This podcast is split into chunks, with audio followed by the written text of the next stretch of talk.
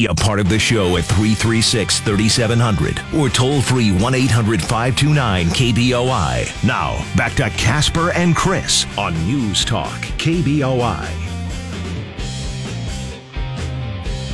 Meridian residents voiced their concerns at the Meridian Public Library Board meeting on Wednesday night over an effort to remove some books that some are calling pornographic and explicit. The Idaho Liberty Dogs, a conservative group, says the library was asked to put what it calls age inappropriate books away from the reach of children. The Liberty Dogs have identified several books that they're targeting. They're entitled Gender Queer, a Memoir, Sex is a Funny Word, Two Boys Kissing, and Big Hard Sex Criminals. CBS 2 News reports no decision was made by the board, and most of the crowd members left the meeting after the public testimony window was over. We talked a little bit about this uh, yesterday, um, last week, and it has been going on once again, not just here in the Treasure Valley. Got uh, more emails in uh, yesterday we weren't able to get to towards the end of the show as we were talking about this. Um, Gender Queer must be just a horrible book. Uh, full disclosure, I haven't actually read any of those books. I, I have not read any of those books either. Either it's you know it's hard for me to judge. Um, Captain Underpants, we've talked about that one. That's been turned into a Disney movie. Must be just absolutely horrible. I haven't read Dis- that one either. Disney is really trying to indoctrinate kids. Uh, maybe that's maybe that's what's going on here. Well, I mean, you know, even when I was little, they were trying to get us to spend more money with Disney.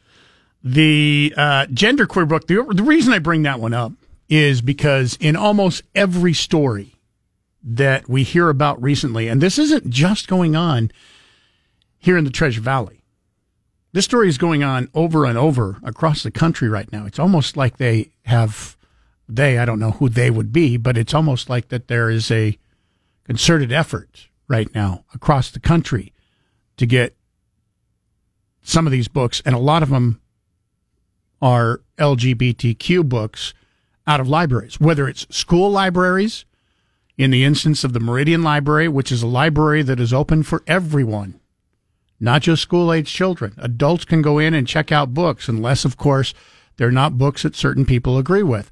And I bring up genderqueer because genderqueer seems to be the book that is mentioned in almost every single story. It was one of the stories that was uh, one of the books that was mentioned in the story about the librarian who has just had it with the political attacks and has tendered her resignation in Bonner's uh, Bonner County in North Idaho. Genderqueer was also mentioned in the library uh, in Meridian during their meeting last week.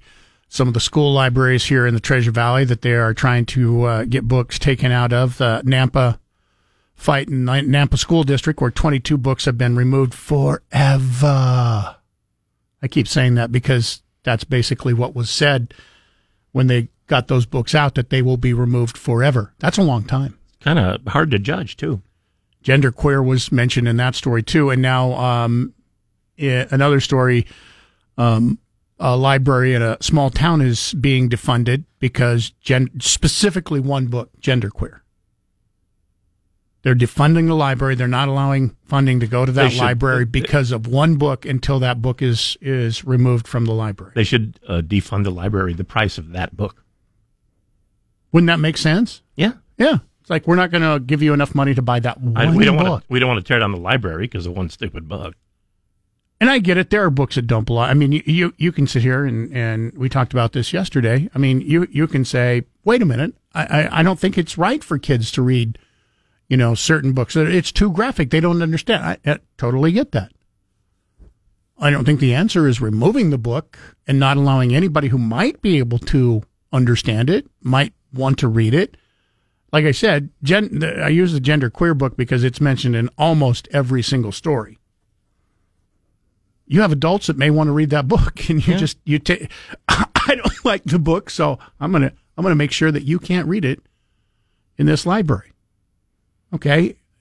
If, if you want to get together and say, hey, what books are available for kids to read in, in a children's library, then you can put together a staff. I, there shouldn't be like one person that gets to go, okay, I'm picking this and this and this. You can get together a group of people and say, this isn't probably something good for the elementary library. Might be good for the high school library. True. right? There are plenty of people in the country who are just simply anti-homosexual, and so they're they would prefer not to give in at all when it comes to that subject. Yeah. And I get that. I, I totally get that. This is one of those things where I think that you do you, I'll do me, and I'm not going to try and instill my values on you. That's true. It is still America. You can have your own set of values. What? I keep getting these uh, emails from people telling me what Idaho values are. I mean, I've lived in Idaho for, well, by and next week it'll be 57 years. Your whole life, right? Yeah. And see, that's the point. I was born and, And, raised and, in and Idaho. quite often what they're saying is not what I believe. Yeah, I was born and raised in Idaho. My my own self. Once again, and I agree, 100% agree with you. Why do you get to choose what is Idaho values for me? I don't think And I've I've born and raised here my whole life. I don't think as a state, uh, or I'll extend that as a nation, as a, a county, as a city, that we've come to a conclusion as to what we value and what people aren't supposed to, because it's kind of within you. Everything uh, that you value, everything you don't value, is within your own mind or your own heart, your own soul. Now, if there's a you know, we can we can pass this along to what's going on with abortion right now. Mm-hmm. It's like, well, Idaho's Idaho's values are that we believe that you shouldn't kill babies. That may very well be your personal value, but once again, as long as it's legal, you shouldn't be instilling your value on somebody else. Now, if it is You can- you can if it cer- is you voted as certainly- illegal, You can certainly give your opinion and vote the way you want. there you go. Now, if it is voted illegal, then the same the same goes for the opposite direction. I think abortion is a right; it's a human right. Well, um, the state voted against that, so and I use that as an example because we're still battling this out, um, and that's part of the reason why the Supreme Court returned it to the states. The decision to the states. The state gets to decide, so California doesn't get a side decide for Idaho You can be what should and shouldn't be happening when it You- comes to laws. you can be completely right about something and still uh, be on the losing side of the vote. yeah. You may not like it. But it's sort of an agreement we have with each other. Yeah. I I mean, that's how our, our republic is run. However, uh, a lot of it's based on the Constitution, what is considered to be your constitutional right, your human right. And as long as we don't uh, encroach upon those, I suppose uh, we can, you know, vote any way we want to. Yeah. We'll continue to talk about this uh, this morning. Um, Senator Mike Crapo was on with Nate Shelman yesterday talking about the uh, Inflation Reduc- Reduction Act. Um, interesting to get his thought I wonder if he was against it. on that because uh, he is one of the ranking members of the Senate Finance Committee. So he has, you know, some of the uh, ins and outs of uh, who it is going to affect. And specifically, one of the things I found interesting is talking about the $80 billion that is going to be going to the uh, Internal Revenue Service. We'll get to that. If you want to hear the whole interview, he was here uh, in studio with Nate Shelman for about an hour yesterday. Took uh, phone calls, questions from you, the listeners, for about half an hour. If you want to hear that, it's on our podcast at kboi.com, so you can uh, check that out if you would like to. Phone lines are open at 208 336 3700, pound 670 on your Verizon Wireless. Email Chris at kboi.com or Mike at kboi.com. We'll get to your phone calls, emails. You can pick, take part in the show. We always appreciate that. So, time for our first check on what's going on with sports this morning is brought to you by Fat Guys Fresh Deli, Meridian, and in East Boise. Yes, two locations, making it easier for you to get fantastic award winning lunch. When I say award winning, rated the number one deli in the entire state of Idaho. Get in today and find out why. The Seattle Mariners had the day off, but that soap opera that is New York Yankees baseball continued to play out in front of our eyes yesterday. Now Scherzer's 1 1. Swung on, hit in the air to right. That ball is high. It is far. It is gone. It's a Judgian blast in the right field seats. Aaron Judge breaks his 10 game homerless streak with a blast into the right field seats. All rise. Here comes the Judge. Aaron Judge with the home run helps the New York Yankees to a 4 to 2 win over the Mets yesterday. Now the Yankees are 6 and 14 in August, drawing the ire of their entire fan base while manager Aaron Boone is publicly showing his frustration by slamming tables in news conferences. But the Yankees GM Brian Cashman didn't hesitate to stand behind his ball club yesterday, basically saying the group has my belief. You know, even before they beat the Mets 4 to 2 yesterday. In recent days, though, Yankees fans have made both Cashman and Boone the subject of their anger as the club has continued to struggle. All right, what else happened in baseball yesterday not related to the New York Yankees? Well, how about this? And the next pitch to him said high and deep, left field, backing up his half. He looks up, it's gone! Another Albert Pujols big fly! Number 693 into the bleachers at Wrigley. And the Cardinals take a 1 0 lead in the seventh inning. The call on KMOX, Pujols home run to center field in the top of the seventh. By the way, the Cards would go on to win that game by a score of 1 0. Pujols with the only shot in that game. I'm Rick Worthington.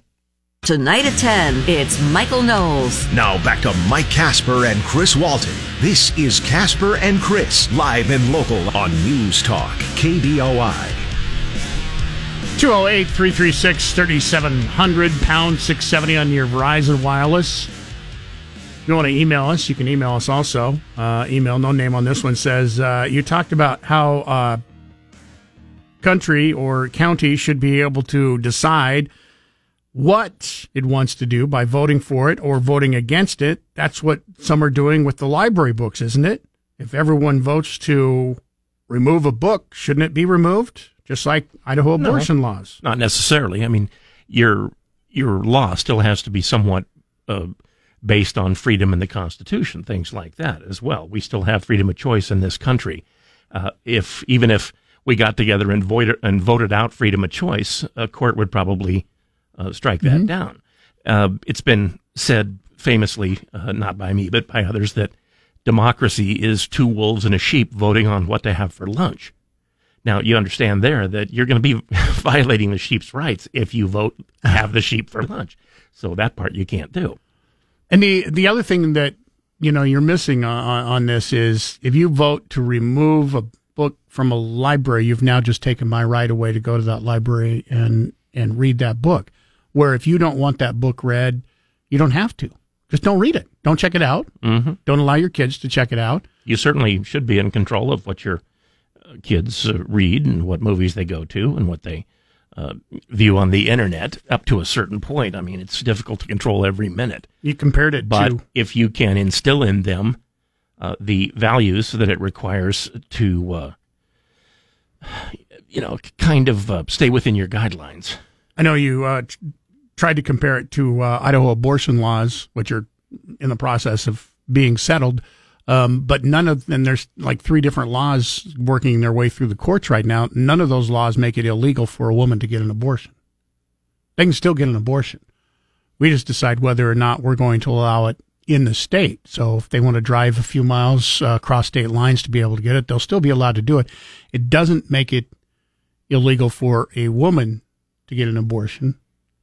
So why why should it be illegal to check out a book that you want? I, I I I don't understand that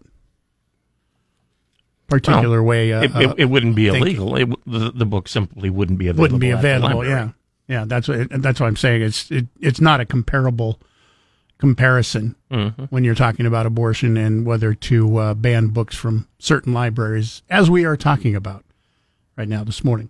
208 336 3700, pound 670 on your Verizon Wireless. I know we talked about this yesterday, but like I said, we got uh, some more emails and there are some more news stories that uh, are out on uh, books being either removed, libraries being defunded, or librarians quitting over the political atmosphere of uh, books that happen to be in school libraries. Once again, these are, you know, taxpayer.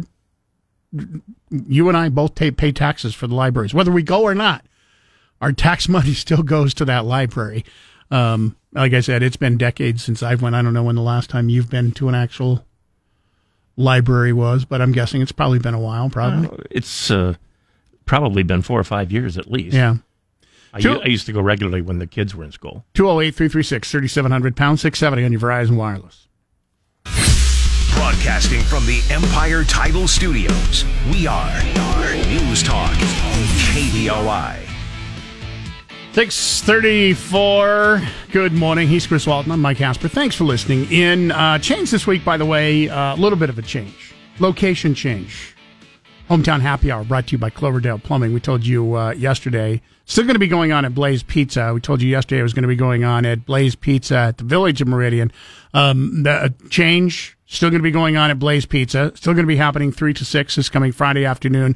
Only now it's going to be happening at a different movie theater area. This is going to be going on at the Spectrum in Boise, Regal Theater area. So instead of the Village of Meridian, just please well, make a note of it that it's going to be going on. Rats, that's further away from my house. Blaze Pizza at the Boise Spectrum. So you can stop. You can still stop by and heckle Nate Get pizza for your family. Delicious pizza, by the way. Blaze Pizza. If you've never been there, get in and try it out. Really, really good. Um, and uh, that's the hometown handshake brought to you by Cloverdale Plumbing this Friday from 3 until 6 o'clock. Keep in mind, Blaze Pizza is also one of our sweet deals. We have a double sweet deal this week. Blaze Pizza, $50 gift certificate for only $25. You also have Costa Vida, $50 gift certificate for $25. Now, here's the deal. You can get one or both of those if you are fast enough. you have to be fast. This is one of those deals. Uh, people love their Costa Vida. People love their Blaze Pizza. Um, and the gift certificate is good at any one of the locations throughout the Treasure Valley for Costa Vida or Blaze Pizza. Just make a, a mental note or some sort of reminder. Set your alarm Friday morning just before 9 o'clock. Be ready to go to kboi.com. Click on that sweet deals link. I, I would go to your favorite one first. Get that and then if you want the Blaze Pizza and your Costa Vida is your favorite thing, um, then go for Blaze Pizza so you can at least guarantee that you get one of them. Because like I said, this is this is going to go quick. But if you want to get both now, of them, you can. When you when you when you go to that particular website, you you do have to register, right? You have to register okay. unless you've already purchased right. a sweet deal in the past. But if you never have, you never registering have, is yeah. going to take you a, a, couple of minutes, right? And you could actually probably get registered, I believe, right now if you would like, mm-hmm. so that you're all set and ready to go. And then at nine o'clock, you just hit refresh fresh. So be prepared. Fresh. you know, like the Boy Scouts or somebody. There you go. Once again, that's Friday's sweet deal, 9 o'clock sharp. Go to KBOI.com, click on the sweet deals link, and you get that half price deal. Remember, if you missed any part of Casper and Chris this morning, check out their podcast on the KBOI app or on KBOI.com. Now back to Mike Casper and Chris Walton. This is Casper and Chris, live and local on News Talk, KBOI. 208 336 3700, pound 670 on your Verizon Wireless. Toll free 1 800 529 5264.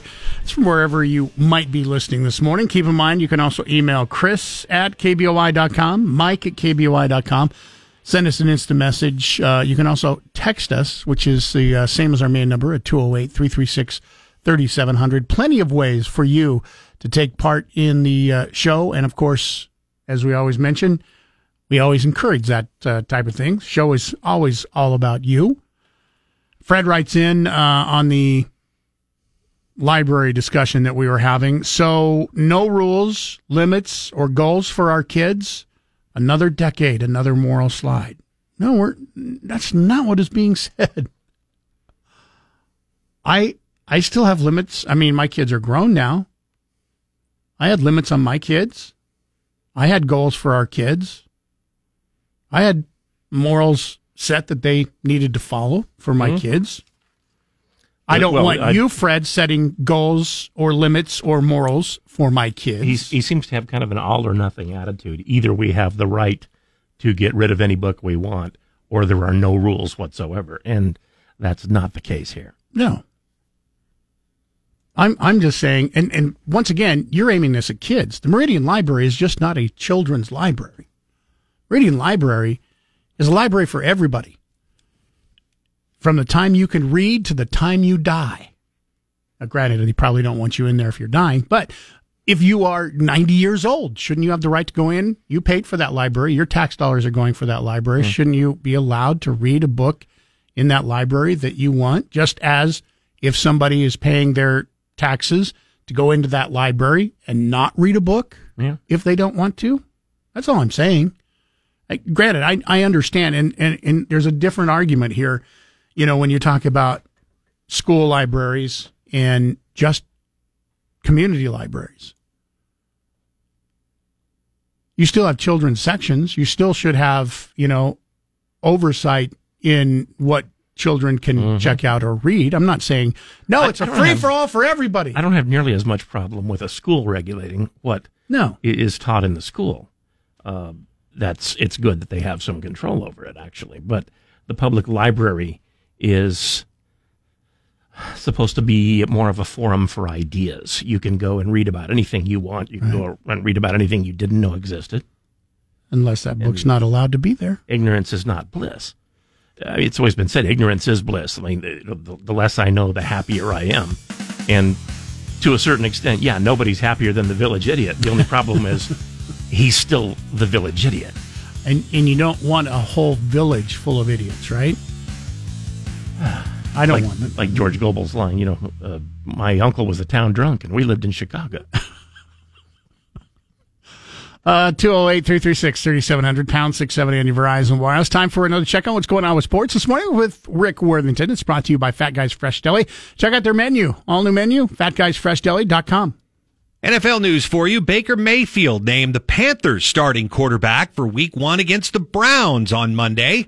Mayfield was asked about facing his former team. Obviously, there's uh, a lot of attachment there. I'm not going to, like I told you guys at Wofford, I'm not going to sit here and be a robot and say that it doesn't mean anything. Um, it will, but right now, all that matters is me and continuing to improve until this regular season starts. And while Baker Mayfield was named the Panthers starting quarterback, he said that Sam Darnold, who he beat out to win the spot, is still a pretty good guy. Just this morning, uh, was made aware that I was going to be starting and uh, saw Sam shortly after. He made it very clear that anything I needed in support or uh, in- terms of that aspect, he was going to be there, and that just that just shows what kind of team guy he is. Um, honestly, just an unfortunate circumstance that we're both here in the same year fighting for a job, but. Um, that's the kind of guy he is. He said, whatever you need in support, he's just trying to win games, and that's the mentality we've had the whole time. So I truly, truly appreciate that, and he's a, he's a great guy. Other football news for you from last night. The New York Jets on Monday Night Football preseason defeated the Atlanta Falcons 24 to 16. If you were looking for former Broncos, you may have seen Avery Williams. He did return one punt last night in the game. It was for just 13 yards. He's trying to make that squad, and most of us think that he will. I'm Rick Worthington. Today from 10 to 1, it's Dan Bongino. Now back to Mike Casper and Chris Walton. This is Casper and Chris, live and local on News Talk, KBOI. It's time for the KBOI Medical Moment brought to you by Regence Blue Shield of Idaho, featuring Dr. Dan Meltzer. Dr. Meltzer, good morning. Good morning. Doctor, most of us probably look at stress as something we either want to avoid or at least minimize, but you're here to tell us a little stress might actually be good for us. How can that be? Right. I mean, look, based on everything we see out there, everything we're exposed to, it's easy to conclude how stress would be the bane of our existence. And clearly, we've been living in very stressful times. But the reality is, some stress or even tension can actually be the mental health equivalent of resistance training and helps us build resilience. Can you talk a little bit more about how a certain level of stress can help us? Sure. I mean, low to moderate amounts of daily stress actually help to prepare and train our minds to deal with tougher and even more chaotic times, much as like a vaccine would protect us against future infection or going to the gym makes us stronger. And in fact, there's new research to show that moderate or even low levels of perceived stress actually can be better for our thinking, helps us to think more clearly, which in, in turn is associated with more resilience and therefore fewer emotional problems. So it's safe to say that not all levels of stress are good for us. Right. Look, we all have stress. I mean, stress is part of all of our lives, and it can be low on a you know one or a two point scale out of ten. But if it's ten, right, it's it's severe, it's uncontrollable, it interferes with our ability to think clearly and function effectively. And you know, if we're experiencing things like difficulty sleeping or feeling overwhelmed, or we're turning to substances perhaps to function, um, then you know it's time to look out and reach out for your medical caregiver. Speaking of our personal physicians, if mine is like most, they tend to take every opportunity to encourage us to pay more attention to what we eat, to consume more fruits and veggies and fewer donuts and other highly processed foods. Now, what is so bad about these processed foods? Yeah, dang doctors, you got to be careful of them. Um, you know, the reality is food can be medicine, and similarly, unhealthy food can be toxin. We're very lucky here in Idaho, right? We've got tons of great food options. Farmers market. We're an agricultural state. So we really have access to lots of wonderful options. And we've known for a long time about things like weight gain, heart disease, cancer risks that are associated with highly processed foods. I'm candid to say all, you know, some of the good stuff, right? Chips, breakfast cereals, donuts, like you mentioned, packaged soups, fast food. But, you know, a new study really makes it clear that these foods are actually harmful not only to our bodies, but to our brains. They actually make it harder for us to think clearly and can lead to a more rapid decline in thinking skills, for example, on standardized tests than, oh, than those who eat lower amounts of these unhealthy foods. So, as much as we uh, hate to hear it, ditching the donuts might be a pretty good idea for those of us looking to age well. Yeah, sad but sad but true. I mean, I think every now and then, right? You know, feel free to indulge, but watching what we eat in the long run certainly matters, regardless of our age. And there are several proven things that we can do that many of us know, but probably worth a friendly nudge here to reduce our risk of cognitive decline as we age. So, eating a balanced diet, and like I said, great options to do that here in Idaho limiting our consumption of those processed or fast foods, yes, even donuts, exercising regularly, getting good sleep, staying cognitively engaged, reading, keeping your mind acting, and then protecting ourselves from head injuries when we're out about on things like the green belt, and of course, not smoking. Well, that is the KBOI Medical Moment brought to you by Regence Blue Shield of Idaho. Dr. Dan Meltzer, thank you for joining us this morning on KBOI. Thank you. Get 670 KBOI on Alexa. First say, Alexa, enable the 670 KBOI skill. Then, when you want to listen, say, Alexa, open 670 KBOI. Now back to Mike Casper and Chris Walton. This is Casper and Chris, live and local on News Talk, KBOI. 10 minutes after 7, 710. He's Chris Walton. I'm Mike Casper. Thanks for listening in. Remember, you can always be a part of the show, calling us up, emailing us, texting us, sending us an instant message. Phone lines 208 336 3700 pound 670 on your Verizon wireless.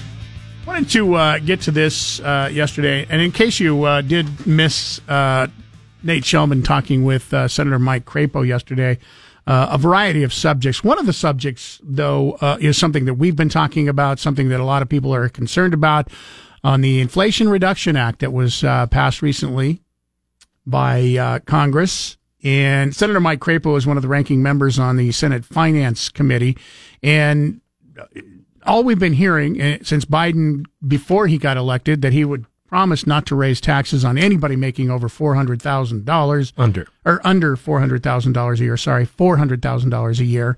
Um, this, this tax bill, though, um, critics are claiming is going to do that, although Democrats said it, eh, that the bill is not intended to raise taxes on the middle class.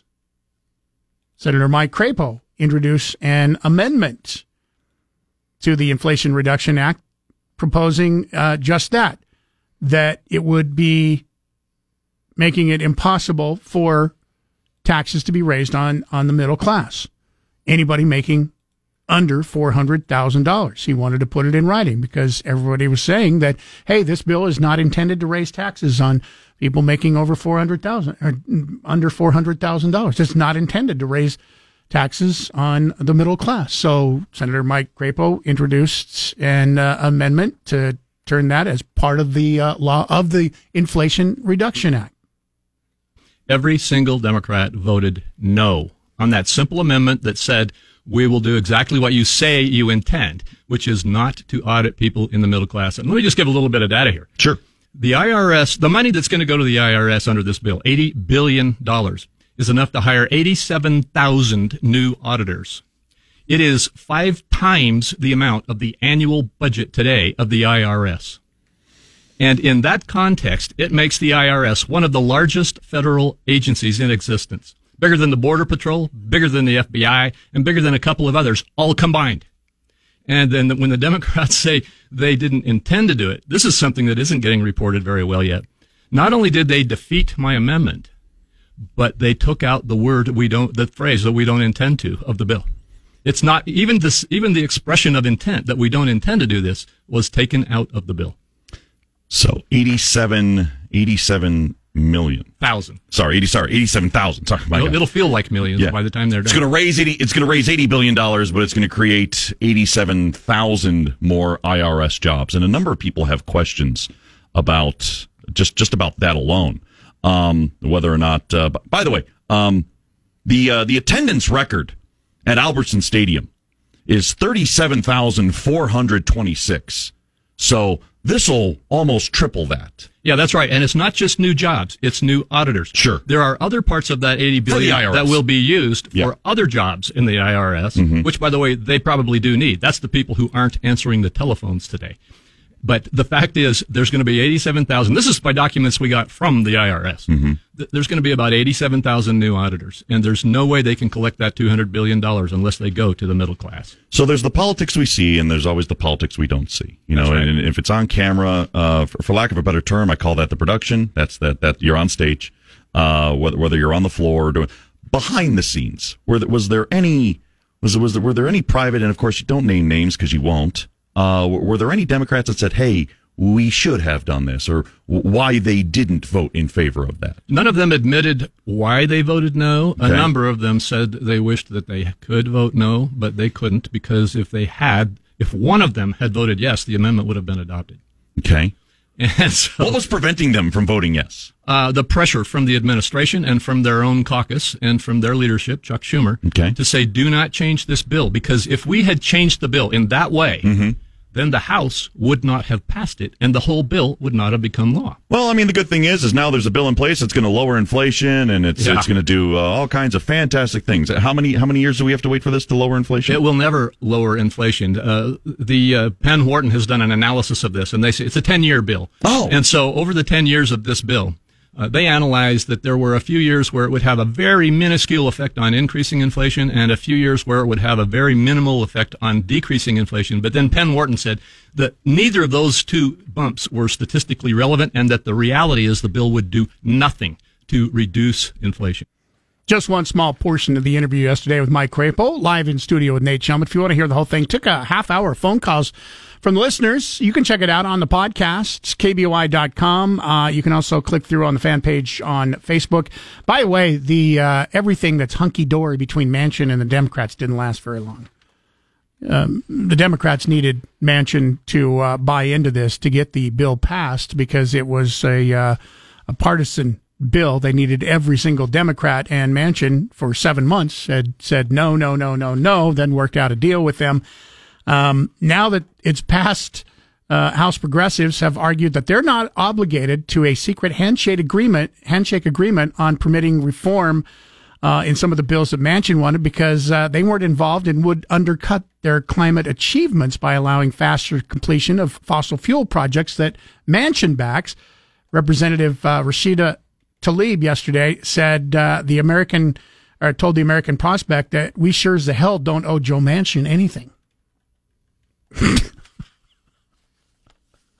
this fight isn't over because uh, Joe Manchin um, has said that if they don't honor what they made in exchange for him being a part of this bill, um, that there's going to be a lot that he's not going to be voting on, including um, a shutdown on the government coming up on September 30th.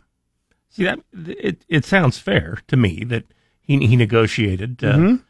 things that he wanted in or wanted out uh, of the bill, and if they don't honor that, then he will probably just vote no. Yeah. Simple. Yep. So now um, we'll we'll watch the politics of this because there are some Democrats, you know, now that think, hey, we don't have to honor our, our because this goes against our, you know, our clean green climate thing because he wants fossil fuel projects, especially some of the fossil fuel projects in his state. Um, so uh, it looks like uh, September by September 30th, we should know a little bit more uh, because that's when uh, we'll we'll find out whether or not he will continue to vote um, for continuation continuation of the government running. Uh, it could be Manchin completely just shutting down the government by himself if uh, Democrats don't honor um, what they said they would. We'll take a break. When we come back, uh, stock market looks like it's going to be opening down again today after falling off a cliff kind of yesterday. Uh, we'll check in with Jeremiah Bates find out what's going on. Time for the Morning Market Report. Powered by CapEd Credit Union. Keeping you informed about your money before the market opens. Sponsored by Tree City Advisors. On News Talk, KBOI, Boise. 724. Uh, we've seen a couple of days of uh, drops in the stock market. Yesterday, big, big drop in the stock market. Jeremiah Bates, what's going on? Yeah, well, it's uh, the Jackson hole that stocks are falling into. Well, because that is when the Federal Reserve is set to release more comments around what they're going to do with interest rate hikes and how they see the economy. So you're seeing a, a much higher probability of a three quarter point interest rate hike in September. That probability has risen significantly versus the half a percent. So again, when you're talking about higher interest rates, when you're talking about the unwinding of the Fed's balance sheet, this threatens to slow down consumer and business spending. And if you look at lower spending for consumers and businesses, that would drag down corporate earnings and stocks trade on the multiple of earnings for these corporations. So if corporate profits take a hit, then stocks will take a hit. And what does the market do so well is it tries to look forward and tries to speculate on what's going to happen. So right now there's a, again, it's been the conversation really all through summer and, and really early spring for that matter is what is the Federal Reserve going to do? Trying to juggle all these different plates. And the reality is stock, uh, investors, big in, institutional investors are looking at the Jackson Hole meeting on Friday and looking for any indication specifically from Federal Reserve Chairman Jerome Powell on are they going to be dovish, which would be bode well for the markets? Are they going to be hawkish, which again helps tamper down inflation? But again, that could bring in uh, the economy to a bit of a halt, which is the big concern. Will the Federal Reserve bring us into an easy landing? So that is really what's affecting the markets. Uh, what we saw yesterday, and we've seen a good run. Yesterday was the worst day that we've seen since June. So I, I do think the markets will be relatively flat, uh, unless there's big news that happens from today until Friday. But I think the biggest reaction will come in Friday or perhaps next week when we actually get some insight, get some information from the Federal Reserve. All right. Looking now as uh, all three of the indexes are going to be down, not a whole bunch, nothing like it was uh, yesterday, but looks like we're going to be opening up on the downside. We'll get another update from you coming up in just about an hour from right now, and then, uh, of course, the close and talk to you tomorrow morning. Uh, once again, here. Thanks. Thanks, gents. Ben Shapiro this afternoon at 1. Now back to Mike Casper and Chris Walton. This is Casper and Chris, live and local on News Talk, KBOI. 741 208 336 3700, pound 670 on your Verizon Wireless. Um, programming note Governor Brad Little expected this week, maybe as soon as today, possibly, to announce uh, maybe a possible special session of the uh, legislature, figure out what to do with $2 billion in surplus money Governor Brad Little will be on the show with us coming up on uh, Thursday. So who knows? We could have breaking news Thursday morning if he hasn't made that announcement yet. Although uh, getting breaking news out of Governor Brad Little when he's on our show is like uh, pulling teeth. um, It'll be breaking news when it happens, but not particularly surprising news. Um, however, we could find out here before Thursday morning. He's going to be on with us coming up here Thursday morning once again. About 8.35, we'll uh, either talk about the upcoming legislative session, special legislative session, or the lack of an upcoming legislative mm. session. Um, but there are rumors that he is currently working on because thing, if he calls a legislative session, it is only for specific purposes. They have it has to be stated what those specific purposes are, and a lot of the details will be worked out in advance before they even call the session. So, anyway, uh, Governor Brad Little will be with us. Also, just realized, man, how time flies. Uh, this week is the 30th 30th anniversary of Ruby Ridge. 30 years, huh? 30 years this week. It began so it uh, 30 19, years ago, Monday. 1992. Yeah. All right. So um, it was a uh, long standoff where uh, people lost their lives. If you haven't, uh, if you've lived here for the last 30 years, of course, this was like not just a major news story in, in the state of Idaho. This was a major national news story 30 years ago. Mm-hmm. The entire world and has been was watching it. Uh, an example since then. Yeah. Uh, Disney. Uh, a lot of you people who have listened, Chris. I know you've been to uh, Disney with your your family in the past. Mm-hmm. Um, you know how expensive it is. It gets more and more expensive all the time. But for those of you who, you know, maybe make so much money that you don't think Disney is that expensive, uh, they have a new plan for you, a new travel package where you can visit all 12 of their parks. So I know people complain about rising prices of everything. So, so the one in China, the Hong Kong, the Japan, the Paris, all of them. Europe, Orlando, Disney, all 12 of their parks for the low, low, low price of $109,995. Oh, wait, sorry. That's based on double occupancy. So uh, instead, Hmm. it would be about $220,000. Oh, that's per person still. Yeah, unless you want to pay the single supplement fee, they'll they'll only charge you eleven thousand dollars if you want to go by yourself, in addition to the hundred and ten thousand dollars.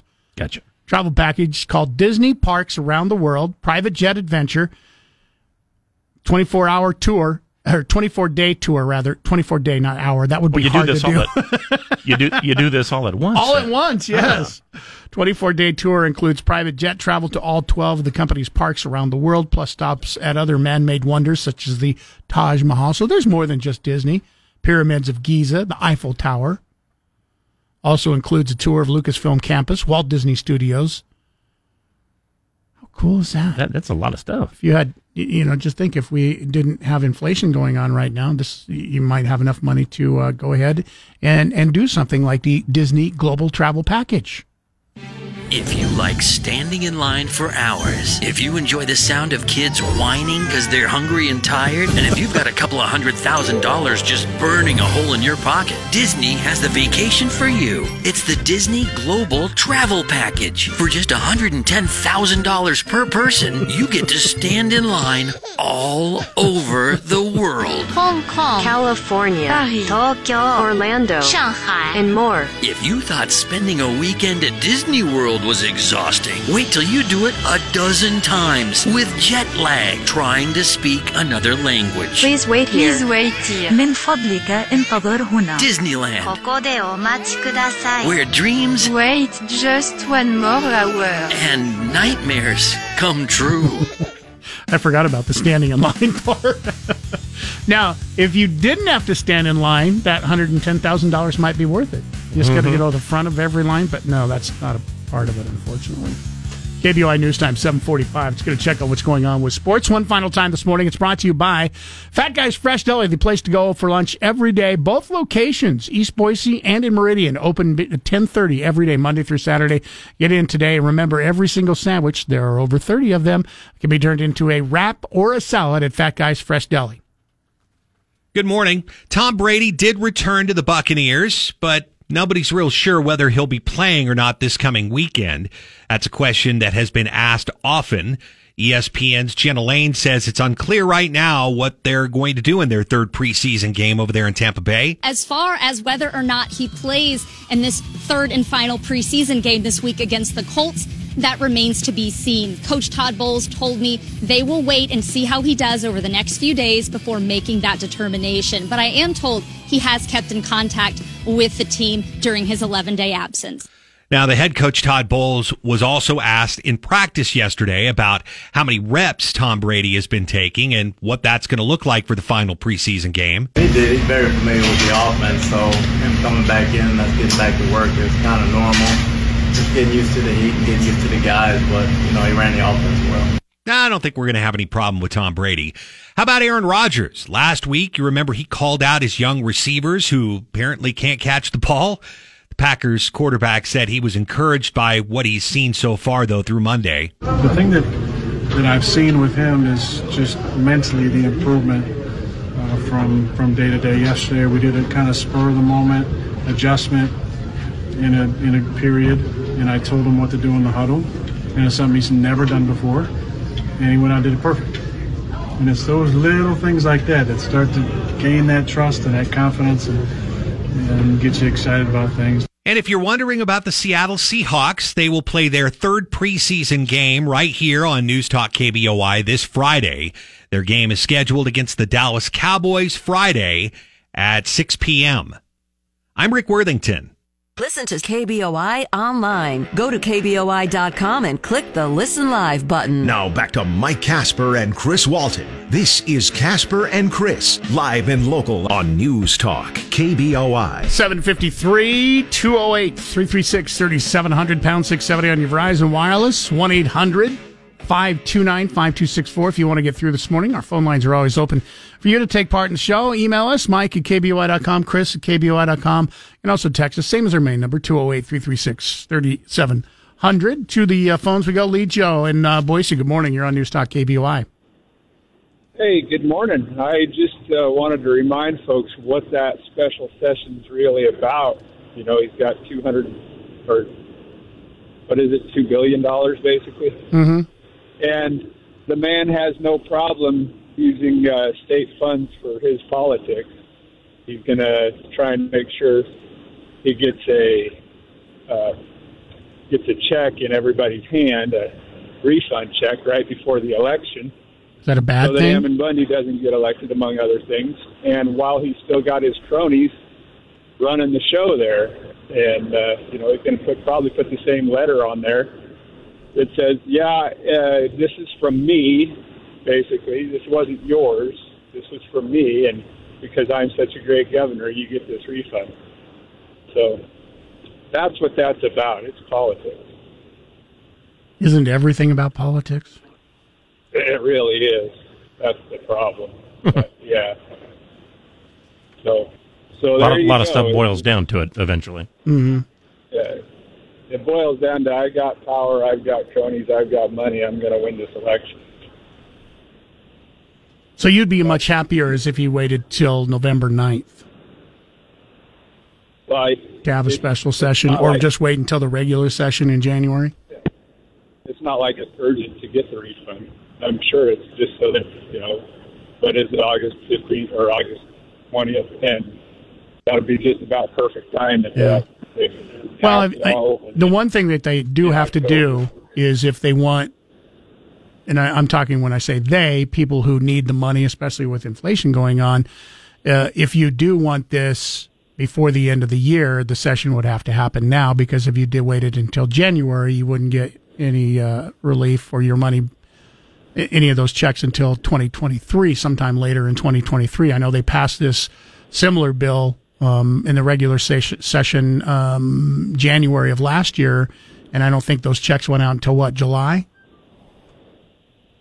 uh, just right before the primary is the way you timed it last time. Yeah. Yeah. So if you, I mean, if you if you wanted the checks, if people want those checks to deal with inflation before the end of the year, they would have to have the special session. We talked about this last week and asked people. Surprisingly, most people didn't want to see a special session called. This this is callers, so it's not a scientific poll by any definition. But it was kind of surprising that a majority of people who called in and wrote to us said that they would just rather have this done during the regular session Right. instead of a special session. So. Thank you for the call. Appreciate it, Lee Joe. Thank you. 208 336 3700, pound 670 on your Verizon Wireless. Um, we'll take a uh, break here. Um, James wrote in here just quickly. I can get this email in. Uh, Senator Crapo is ob- obligated to pump Republican propaganda regarding the inflation bill by referencing the private Wharton School estimate that the legislation will have no effect on inflation. However, please uh, know that the official Congressional Budget Office CBO analysis is that this law will reduce inflation by causing a net decrease in deficit total deficit total um, totaling 102 billion over a 10 year period. Yep, the CBO is widely accepted standard of fairness. Uh, Republicans' opposition isn't. I, I get that, but the CBO says that uh, it won't start reducing deficit or inflation. This is from the CBO until 10 years from now. As a matter of fact, uh, CBO says that the Congressional Budget Office says that it will increase inflation by as much as 0.1% in 2023. 0.1? Mm-hmm. Hmm. So it's not going to come down, and it doesn't go up much, but it does go up. That's according to the Congressional Budget Office. Yeah, That- tenth of a as you just said, and that, yes, that in 10 years it should lower the deficit. So, I mean, it's one of those instances where two could be white. And, and by the way, Wharton School of Business is a very prestigious school, by the way. That's Ivy League. Yeah. Drive home live and local with Nate Shelman this afternoon at 3. Now back to Mike Casper and Chris Walton. This is Casper and Chris, live and local on News Talk, KBOI. On the way, 20 minutes, $50 Costa Vida gift certificate. Uh, the uh, a- animal, Greenland shark, considered the animal with the uh, average second longest lifespan in the world. Um, they live to about three to 400 years old. What animal has the average lifespan of about 400 uh, years old? If you know the answer, stick around. 20 minutes from now, you'll be able to call at 208 336 3700, pound 670 on your Verizon Wireless. If you know that animal, uh, we've got a $50 gift certificate to give to you. Compliments of Costa Vida. This uh, damn near impossible question brought to you by Berkshire Hathaway Home Services, Silverhawk Realty, the place to go when it has uh, anything to do with real estate. Call today at 208 888 4128. Once again, don't call now. 20 minutes from now, you have a chance to win. Your Google Play, simply say, Hey Google, play 670 KBOI. Now back to Mike Casper and Chris Walton. This is Casper and Chris, live and local on News Talk, KBOI. Good morning and uh, welcome to the show. Into the 8 o'clock hour we go. Uh, officially Dow basically flat. I mean, it's down 17 points, but uh, way better than yesterday at uh, this time. At this 200 yesterday. At yesterday this at this time is down over four, 500. 500. Yeah, at this time. My, so, my, my mistake. yeah, uh, we were uh, at one point. Uh, what was it last week? Up to uh, 30, about 34,000 on the Dow. Dow down uh, now to about 33,000. So we've lost quite a bit of uh, what we gained back in uh, end of June to uh, this point. Waiting on, as Jeremiah Bates said this morning, the uh, Jackson Hole decision where the Fed is meeting. Oh, is that They- their meeting? Jackson Yeah, Hole? That's they why they called they- it that? They get to meet in really cool places, don't they? Yeah. Yeah, they're meeting. Kind of makes you wonder why Hole. they don't just meet in Washington since they are a federal department. We, we need to get out of town. I suppose. To a beautiful place where we can vacation while we're meeting and doing these tedious things of trying to figure out what we're going to do with the uh, Fed rate. Should know later this week, see how that affects the stock market. Of course, stock market right now trying to guess what's going to happen. And uh, based on the guessing from yesterday and the day before, they think it's going to be going up more than uh, they had hoped. I'm guessing. I don't know. Not in those Fed meetings. I wasn't invited to Jackson Hole. Uh, neither was I. Although I was there a little bit earlier this year, this I didn't realize Driggs, Idaho, was only about twenty miles away from Jackson Hole. Mm, yeah. Yeah, I didn't realize I've- it I've was known- that close. I've known people who stayed there instead. Yeah, and a lot of people that were there. You know, we, I was there for an NAR convention with my wife. Um, they took an afternoon just to drive up over to Jackson Hole because it was so. Even though it's twenty miles, it takes a little longer than that because the roads aren't the best. You're traveling through uh, two lane mountain roads, so it's like driving to McCall. If we had a freeway from Mhm. here to McCall, um, you could you could make it in about an hour. We don't have a freeway from McCall, so Would it be as fun if a freeway went there? Yes, I would love it. I would love it if I could if I could get there in in an hour. Here's the difference. It, it took me uh, on a Friday afternoon last week um, driving up to McCall.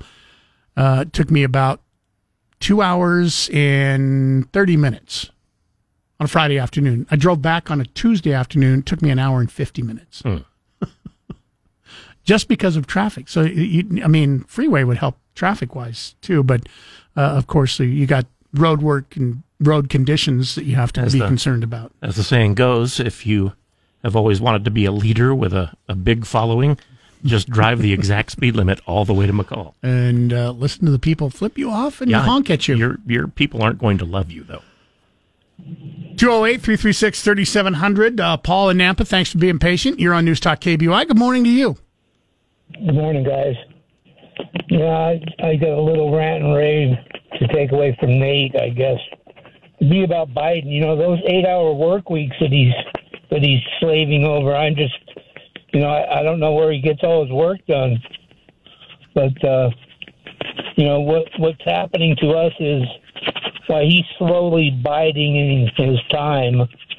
We're slipping into socialism. I don't know if you realize that or not, but he's got four years to accomplish his goal, and he's got all the people that he needs in place to have that done. And um, you don't, if you don't believe what I'm saying, I, I would, I would like to have a recording for each of these first six conference calls he's had with President Xi of China, because whatever he's talking to him about ain't helping us down here. And uh, you know, you you have to have a certain amount of patience with this guy because he he's uh, he's working hard at, at working us over. You know, one thing I don't want to find myself at the end of his presidency is to be found in a in a labor camp or a debtor's prison in China because we can't pay him back, and he ain't helping matters any. So, Thank know, you. We we we've got to keep care of our money that we've got because we can't even hardly pay the the interest on what we owe China already. It's serious. It's really Yeah. serious. Thank you for the call, Paul. Appreciate it. Well, one thing that Not, uh, could- not really a precedent for any of those things happening to individuals. the uh, midterm elections could uh, derail a lot of Biden's plans if, and I say if because we don't know what's going to happen. As of right now, polls are showing that it looks like the uh, House could flip to the Republican side. Um, pretty much a uh, dead heat right now in the uh, Senate.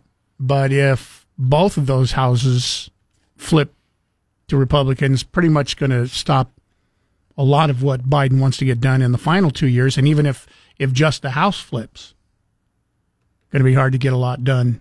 And you have, you know, you know, you don't have the favorability of being controlled by the Democrats in the president's office, the Senate's office, and the uh, House.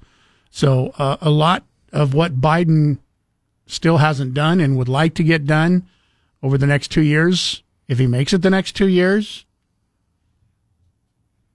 going to be decided coming up here on uh, is it November eighth? I think I got it. Whatever the election day is, I think it's November eighth. I could be off a day or two. Well, it's the first Tuesday after the first Monday Yeah. in November. Uh, by the way, one of the things um, that Biden wants to get done, and uh, two things. Number number one, they're both tied together. One of them has to be done here by August 31st. Uh, but reporting um, rumors out of Washington D.C. that Biden could reportedly cancel up to ten thousand dollars in student debt for borrowers making under one hundred twenty-five thousand dollars a year this week. Let me fix that headline. Biden could redistribute student debt this week, not cancel it. The debt doesn't it do- doesn't go away. Somebody has to pay for it. It's not free. So when he says he's canceling debt, canceling debt for possibly the student who took out the loan, but somebody else is going to be paying for that. Uh, the other thing that we are keeping an eye on as of August 31st, the uh, student loan pause is set to uh, end. Now, student loan pause has been going on for over two years now. It just keeps getting extended. This, however, is the longest that the student loan pause has gone on without an extension. We're, um, I think, at eight days on whether or not the student loan pause is going to be continuing. Now, what the student loan pause is, is that student loans that were taken out by students don't have to be paid back and they don't accrue interests. And this all had to do with uh, COVID, COVID money. And it's been going on now for uh, almost two years, maybe a little over two years, where Mhm. there is no student loans being paid. Yeah, it was mid. It was mid 2020. Yeah. So we'll know by uh, possibly later this week because you have to have a little bit of time uh, before the end if you're going to start making students uh, start paying for their student loans again. Uh, but the student loan pause comes to an end on August 31st. So that's another thing that we should be seeing. They're both tied together um, probably this week. Student loan debt redistributing, uh, redistributing um, and then the uh, student loan pause. I know there are a lot of people, you know, and, I, and I'll use my one of my sons who has student loan debt. You know, I'd ask why he had been paying the bare minimum, and then of course the student loan pause came on. I go, why haven't I go? Why haven't you been paying this? I go, here would have been a good chance to pay it down. You have Right. no, No- no interest, interest, on it. yeah. Yeah. I go, why why haven't you paid paid it down? And he goes, cause they're going to take it away. Maybe He really thinks that they're going to take it away. they never have before. I should probably point no, that out. No. Um, but he firmly goes, why would I pay it back? And that this is the excuse, and this is a conversation that we had. Uh, it says, why would I pay it back if I'm not going to have to pay it back? And it, he he's not wrong. uh, I guess if I was in his situation, I might be doing the same thing. You wouldn't feel an obligation to fulfill your original agreement. I, I probably would feel an obligation, but I would be going, well, why why pay it back if I don't have to pay it back? The government's going to make somebody else pay it back for me. I, I get I get his thought process. You know what I mean? Mm-hmm. And at the time when we had this conversation, there was talks that the Biden administration was going to forgive fifty thousand dollars, up to fifty thousand dollars worth of student debt for people making under one hundred and twenty-five thousand dollars a year. Now, that one, I, I truly believe that if that were the case, that would be a little hard to pass Right. for Democrats and Republicans. Republicans aren't going to vote Ten thousand for ten thousand dollars even. Right. But at ten thousand is still hard to pass, but Yeah, probably but it- easier than fifty. But at this point, before the first of next year, um, you know, in case the House flips, they still have a chance to get, you know, ten thousand, and and of course they would still um, need some help with that. Ten Republicans would have to uh, buy into it because I don't think that they could pass this with reconciliation. I don't believe. We'll talk more about this. We'll take a break now. If you want to weigh in, uh, you can weigh in right now if you'd like. Uh, email us, Mike at KBOI.com or Chris at KBOI.com. We'll take more of your phone calls uh, coming up after bottom of the hour. We're going to take a break here when we come back. $50 gift certificate to Costa Vida could be yours if you can answer our Casper and Chris damn near impossible question next. A great one. Mark Levin, tonight at 7. Now back to Mike Casper and Chris Walton. This is Casper and Chris, live and local on News Talk, KBOI. Well, apparently our first two uh, callers, Casper and Chris, damn near impossible question, were uh, scared. They've already hung up. Or they were uh, busy. or they didn't want to win win a fifty dollar gift certificate to Costa Vida. That's good news for you, Ron, because that moves you to the front of the line. 208-336-3700, pound 670 on your Verizon Wireless. Costa Vida gift card is uh, all yours if you can answer our Casper and Chris damn near impossible question. Brought to you by Berkshire Hathaway Home Services, Silverhawk Realty. The animal, uh, Greenland shark, is the animal with the average second longest lifespan in the world, about 300 years up to 400 years old. What animal has the longest average lifespan at around 400 years? Uh, the bull bowhead whale. No, not the bowhead whale. Bowhead whale lives to about 200 years, average lifespan. Good guess, though. Yeah, it is one of the longest. Uh, Daryl, good morning. You're on News Talk KBOI. What is the uh, species that lives the uh, the longest average lifespan of nearly 400 years? Can you can you turn off your radio, Daryl? Hello, Daryl. morning. Hi. How about a, a turtle? Turtle is not it. Not a bad guess. Not though. a bad guess, though. They live a long time, also. Yeah, there are- uh, apparently are There are tortoises, the ones that uh, crawl around on land, who uh, have lived at least 150 years. 208 336 3700, pound 670 on your Verizon Wireless. Hi, News Talk KBOI. Who's this? The smartest person here in the room. I, I, I, I like your attitude. What's your name? My name is Chuck. All right, Chuck. Smartest person in the room. Let's find out. What animal has the longest average lifespan uh, in the world? It's a clam. It actually lives to be about 500 years old, and it doesn't start breeding until 156, which makes the 40 year old virgin look like a baby. That's a good point.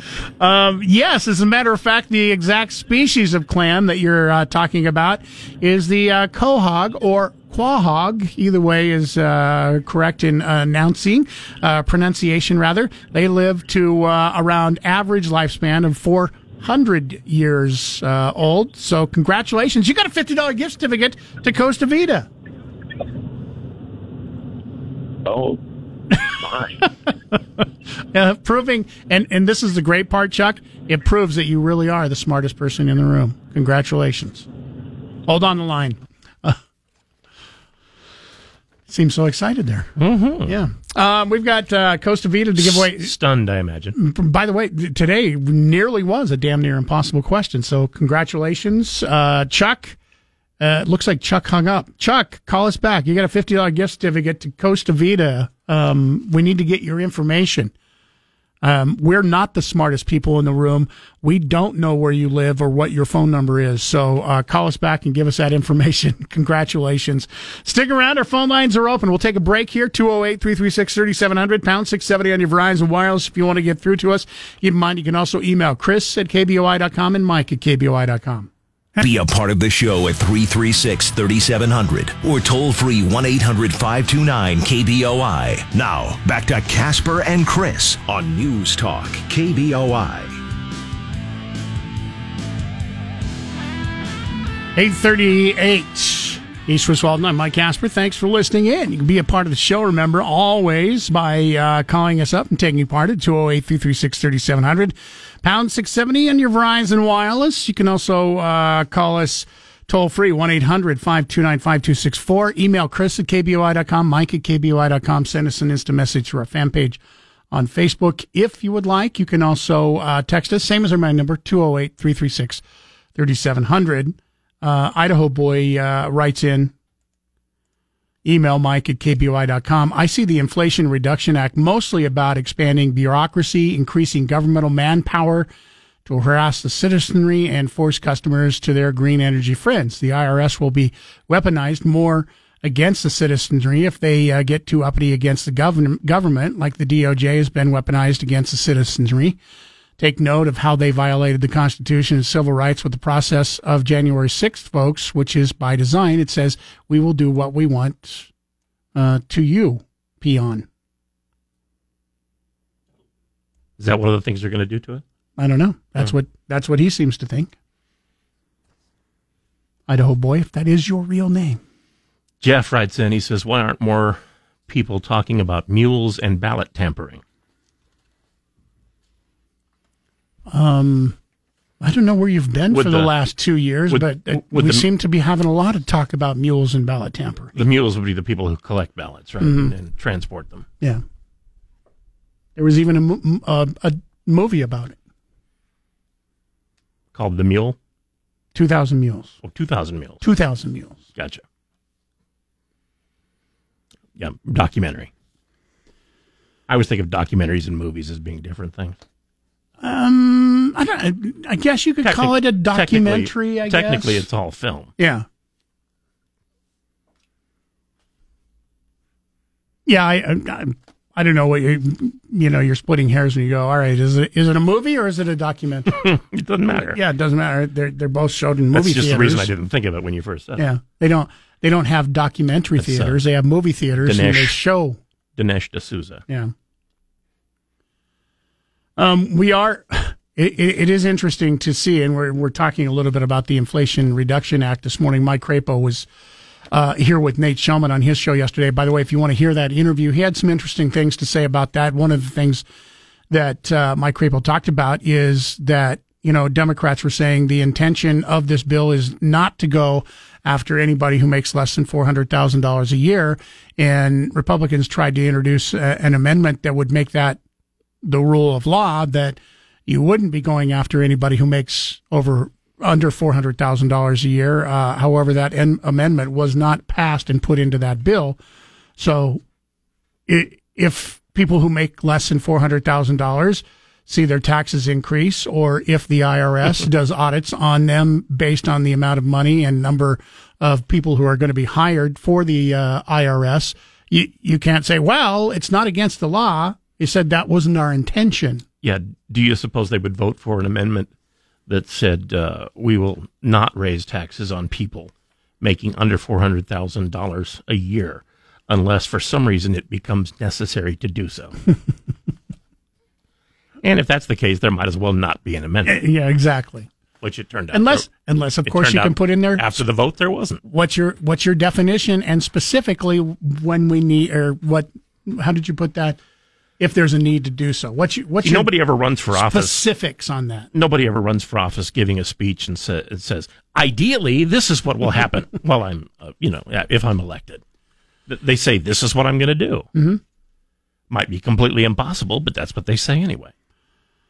uh, Senator Joe Manchin by the way uh, the reason that the Inflation Reduction Act was passed pretty much was because of him he had basically not been in support of the bill for over seven months they worked it out scaled it back and he got some concessions And now people are sort of acting like they'd just as soon cut ties with him. Mm-hmm. Now that they got what they want, now Manchin this week has cautioned far left Democrats that double crossing him by blocking legislation to streamlining fossil fuel and renewable energy projects in his state would only jeopardize their green agenda. Now, in exchange for the conservative uh, Democrats' crucial vote to pass the party's $740 billion tax and climate spending law called the Inflation Reduction Act, Democratic leaders promised to approve a separate bill to slash bureaucratic permitting regulations that often delay energy infrastructure projects for years, maybe even decades. Some House Democrats now don't want to keep their side of the bargain. Manchin said, I've got the hard left right now saying, hell no, we're not going to do anything now that makes Yeah. it look like we're helping Manchin. I know that was our agreement, but we already had the vote. In addition to fast You're tracking, surely not going to hold me to it now. in addition to fast tracking various energy projects, Manchin wants the permitting overhaul to include measures to jumpstart the stalled 6.6 billion West Virginia Mountain Valley pipeline. That was the number one thing that he got as a concession to back the uh, Inflation Reduction Act. He has warned of a government shutdown if both parties don't get behind his proposal. This is something, this is a quote from Manchin, by the way. This is something the Republican Party has wanted for the last five to seven years that I've been with them. It either keeps the country open or we shut down the government. That'll happen September 30th. So let's they- see how the politics play out. Do they know when they threatened to shut down the government, but that that's what some people want them to do anyway? Probably not wrong. Because they never shut down 100% of it. No. They shut down a large percentage of it, which, uh, again, is what a lot of people would like to see. House progressives have argued that they're not obligated to a secret handshake agreement on permitting reform because they were not involved, and it would undercut their climate achievements by allowing faster completion of fossil fuel projects for decades to come. That's the, So- old, that's the old Orrin Hatch thing. Uh, we agreed not to go through that line of questioning. Well, I, I was in the bathroom at the time. I didn't agree to anything. That's what they're saying right Yeah. now. Representative Rashida Tlaib, Michigan Democrat, recently told the American Prospect that we sure, and this is her quote, I'm not putting this words in her mouth, we sure as hell don't owe Joe Manchin anything now, unquote. Exactly. The vote already happened. We we got what we wanted. Screw you. Okay, that wasn't a quote. That was me saying Right. kind of what she Well, it's- basically it's says the- there without saying it. Yeah, I was going to say it's the spirit of her quote. House Natural Resources Committee Chair Paul Grijalva, Arizona Democrat, wrote in Newsweek uh, op-ed that Democrats don't owe anybody anything in return for passing the bill. In other words, if you read between the lines here, screw you, we got what we wanted already. So it really wasn't a compromise bill then. Well, I mean, it was a compromise bill No, to get well, they're acting like they just talked him yeah, into it, like- Exactly. We just Yeah. kept saying please, and finally he said, yeah, okay. Um, what? I mean, what's he going to do about it now? Well, he's told you what he's going to do. If uh, Republicans or Democrats don't back what the agreement was, and and and I know saying, hey, if Republicans don't back the agreement, here's here's the deal. Why would Republicans back a Democratic bill for an agreement? It's because Republicans have been pushing this exact same bill for the last five to seven years. That's what Manchin claims. Yeah. He goes, You've been wanting this bill for five to seven years. Now I was able to get this bill, even though, um, you know, it was in exchange for passing something you didn't want. Now we're going to get your bill that you've been wanting for five to seven years. I'm backing you on it. You better not try and get revenge on me for voting with fellow Democrats to get the Inflation Reduction Act by not voting on something that you wanted for the past five to seven years, or I'm also going to vote down to shut vote to shut down the government on September 30th also because of that. So Democrats don't screw me, Republicans don't screw me. It just shows how much power Joe Manchin still holds basically in the in the uh, Senate right now. Mm-hmm. I mean, if if anybody else took the same position, they would have the exact same amount of power, Mhm. but nobody else does. Nobody else does. Um, the problem is he's sided against his own party so many times that that you know he holds a lot of power just in his party. Without without Manchin, they wouldn't have got this passed. Depending on who you ask, now apparently you know people like Rashida Tlaib, screw him. We don't we don't owe him nothing. We just talked him into it. 208 336 3700 pound 670 on your Verizon Wireless. Uh, we'll take a break here, get one final check on traffic and weather, and back to your phone calls and emails coming up. Tonight at 10, it's Michael Knowles. Now back to Mike Casper and Chris Walton. This is Casper and Chris, live and local on News Talk, KBOI. Republicans are demanding the Justice Department's justification for the search. In federal court on Monday, Trump filed to halt the Justice Department's review of the material seized in the search, requesting a special master. That's an outside individual appointed by the court to do so instead. Trump also demanded that the documents be returned. Since last year, the National Archives has been seeking documents Trump took when he departed the White House. Under U.S. law, they remain government property. The Times is reporting that Trump himself went through those boxes in late 2021 and resisted calls to turn over what was at Mar-a-Lago, telling advisors they're mine, but they're not his. There may be some question to that. Washington Times, uh, in a report yesterday, 2012 court case denying access to White House audio tapes kept in former President Bill Clinton's sock drawer after he left office could help Trump legal team in a battle to retrieve records that the FBI seized from Mar-a-Lago this month.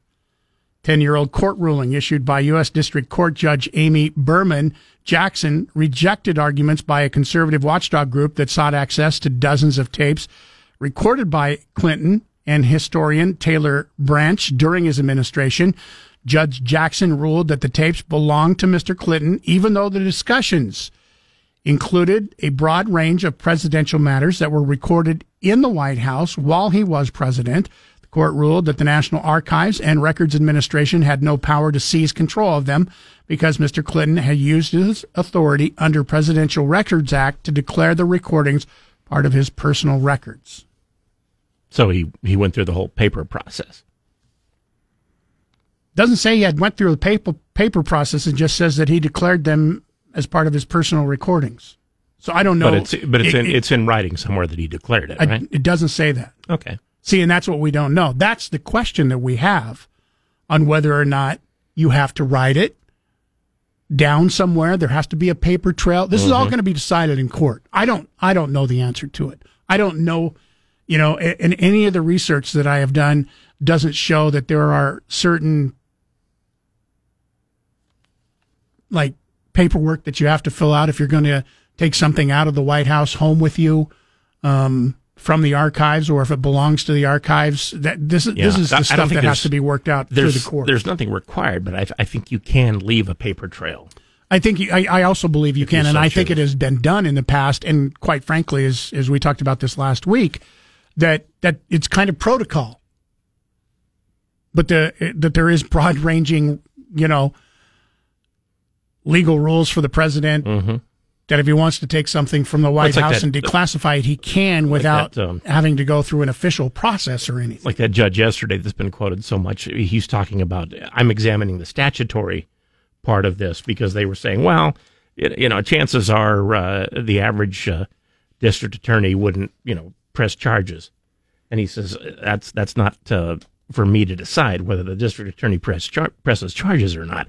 I decide about the statutory part, the mm-hmm. part of the, mm-hmm. the part of the law that's actually uh, uh, written down, and, and whether or not people should follow it to the to the letter. Judge Reinhart expected to rule um, day after tomorrow, sometime on how much, if any, or if all, of the uh, affidavit will be released. We'll talk more about this at the top of the hour. If you want to weigh in, 208 336 3700, pound 670 on your Verizon Wireless. Remember, if you missed any part of Casper and Chris this morning, check out their podcast on the KBOI app or on KBOI.com. Now back to Mike Casper and Chris Walton. This is Casper and Chris, live and local on News Talk, KBOI.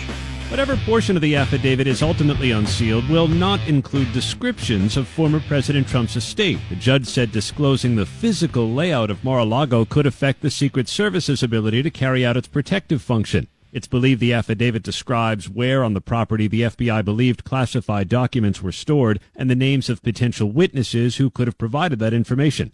The new filing also left open the possibility the affidavit would have to be so heavily redacted that making it public would be meaningless. Aaron Katersky, ABC News, New York. We're going to find out Thursday. Basically, Judge Reinhart has uh, ordered the Department of Justice to uh, turn over the affidavit with uh, redactions that they feel are needed. And then the judge will decide whether or not those redactions are needed, whether or not the affidavit should be released to the public. Going to be shocked if the thing is not heavily. Yeah, me too. Somebody's probably working it over with a sharpie as we speak. I, I, I will be surprised equally.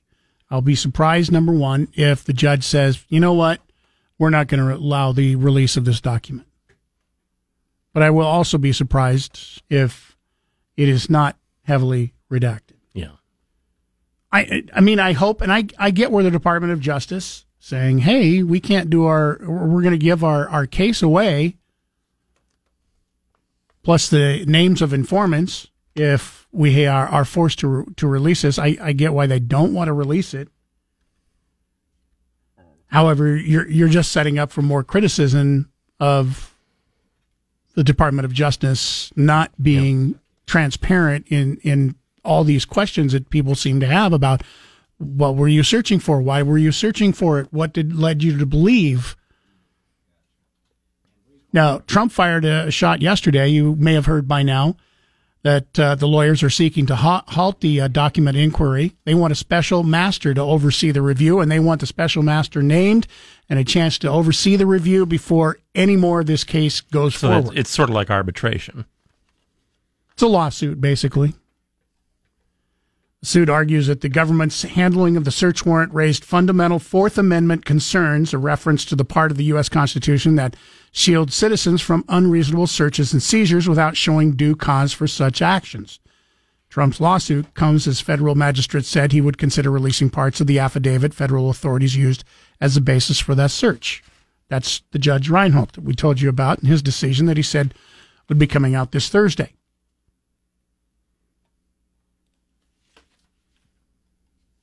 It's interesting to see where uh, some of this, you know, basically is has come from. Mm-hmm. The National Archives has been aggressively seeking the boxes of records from Mr. Trump took with him to Mar-a-Lago when he left the White House. Archivist of the United States, David Ferriero, now retired, initiated the fight over the records after watching television on Inauguration Day, seeing Mr. Trump leave the White House for the last time, followed by an aide carrying a box.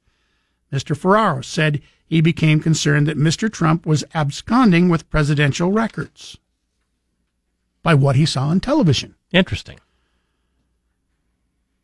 Critics of uh, the Trump raid point to a subsequent news interview in which Mr. Ferriero said that he timed his retirement to ensure that the Biden administration would pick his successor, which they say suggests a political bias. Well, yeah, it would seem so. but that's what uh, you know. That's what uh, justices of the Supreme Court do, Mhm. except for Ruth Bader Ginsburg. There, I guess the reason maybe that that might be important is is because that the, hey, there's no political bias going on here. You know what I mean? Mm-hmm. Nothing. There's no political bias. We're just doing what we're supposed to do. So nothing to see here. Exactly. Right. Mr. Farrar told the uh, Senate Judiciary Committee at the time that the National Archives did not pursue material. We were talking here about uh, the Bill Clinton uh, tapes that were hidden in, in his sock drawer, and subsequently, I, I guess the, the Clinton. Uh, I'm sorry, not the Bill Clinton, the uh, Hillary Clinton um, computers uh, and private server even though some material on the server was classified, uh, they said that they were def- they deferred to the State Department's review. The FBI never raided Mrs. Clinton's Chappaqua, New York home to take possession of the server. Instead, her attorney turned over the server and a thumb drive with copies of emails, many of them classified and top secret, that had been handed over to the State Department. So I guess if people are asking, you know, why why didn't the same treatment get happen of, of Hillary Clinton is I guess Ferriero is saying because we asked for this stuff to be turned over and she turned it over. Mhm. We asked for Clinton to, or for uh, Trump to turn his stuff over, and we didn't believe he turned over everything. Okay. That's his reasoning. I, whether you believe that or not.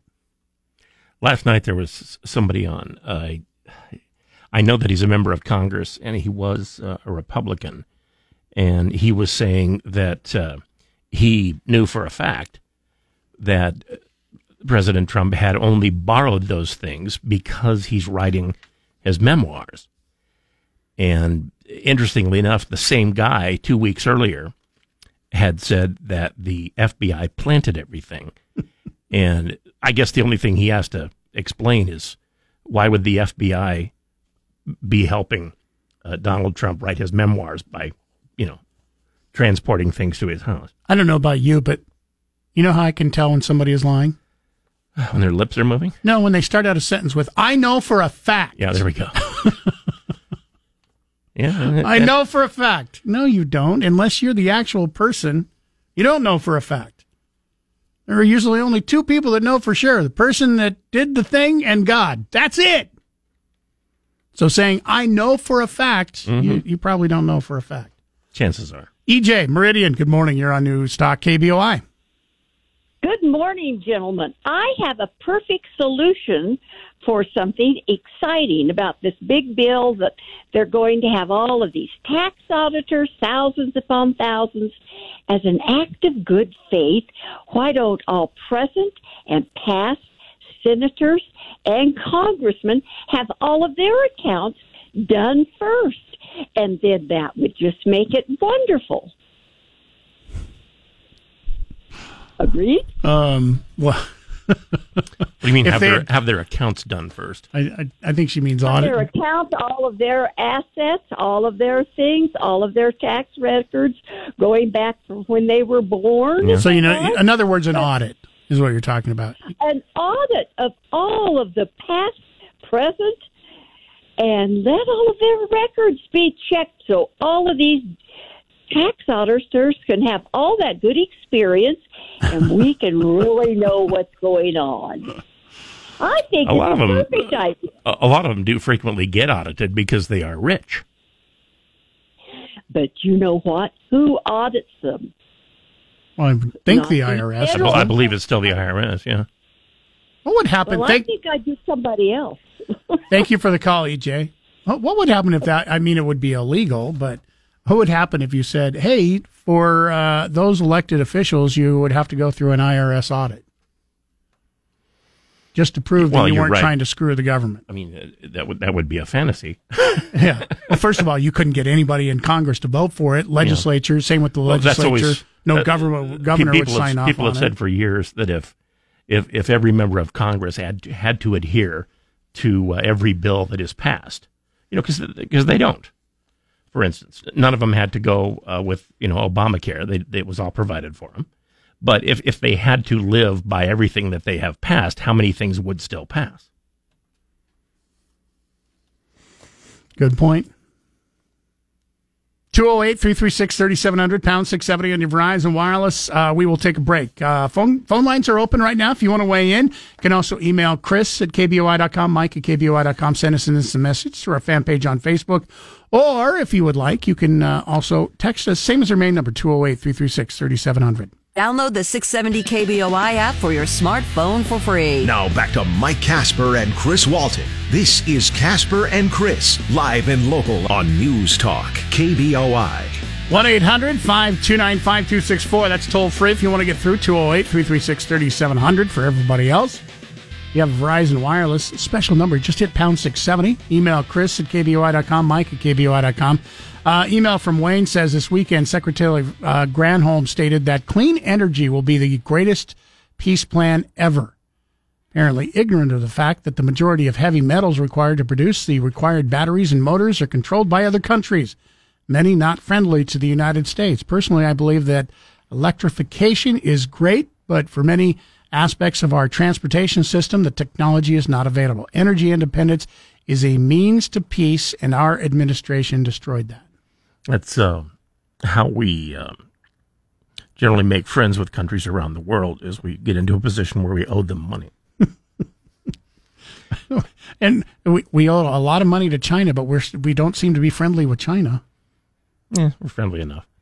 Uh, Dave says this whole witch hunt is just ridiculous. I wonder what would be found if every politician was investigated in the same fashion until they are all. This is really not fair in any way, shape, or form. The judges should also be investigated. If we are going to go along with this, then how about make it fair for everybody? Those who are found guilty should go directly to jail.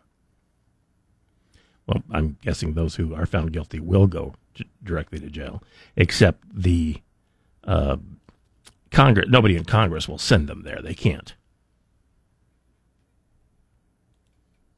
Corey writes in uh, Mike at KBOI.com Hillary smashed cell phones, removed SIM cards, deleted hard drives, wiped out hard drives and laptops that were all under subpoena. Is that what liberals call handing over uh, requested documents? Um, no, that that's not, and that was kind of my point. It's uh, they they requested documents be handed over so that they could say, "Look, we asked for the documents, and she handed them over." Even though um, Clinton, this is according to a Washington Times article, deleted an additional thirty-three thousand mails she deemed personal, which is kind of what Trump is doing here. It's like he's saying that these are his personal stuff. They're mine, mine. She deemed them personal, so she deleted them from the Yeah. emails uh, that were requested. She used a widely available software program called Beach BleachBit, which made the uh, messages impossible to recover. Uh, Jason Foster, a former chief investigative counsel for the Senate Judiciary Committee, said the FBI even helped Mrs. Clinton by destroying the records she handed over to the agency. That blocked further scrutiny or any congressional oversight. Did they? Uh, Lisa says, Hi, Chris. During the top of the hour news, the reporter says that Trump said, but they're mine regarding the documents. The reporter then says, but they're not. Why is the reporter inserting his opinion in a news segment? This blending of facts and opinion is why the news, at least nationally, is not trustworthy. I don't think he believed that was his opinion. I think the the particular documents he was talking about uh, are supposed to be in the National Archives assuming those are the documents that they got from Mar-a-Lago. Right. And that's where the argument stands right now. I, I, I see your point of asking that question because we played the uh, same news clip. And I, I, thought at the time, it's like, well, okay, who's who's saying that they're not? You have one person saying that they are personal and they're mine. Uh, the other saying no, they're they're not.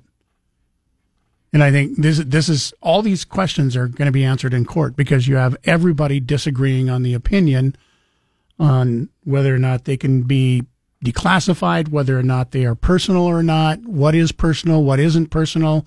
You know, do the archives have a right to say, no, these belong to us, they don't belong to you, just because you say they are personal?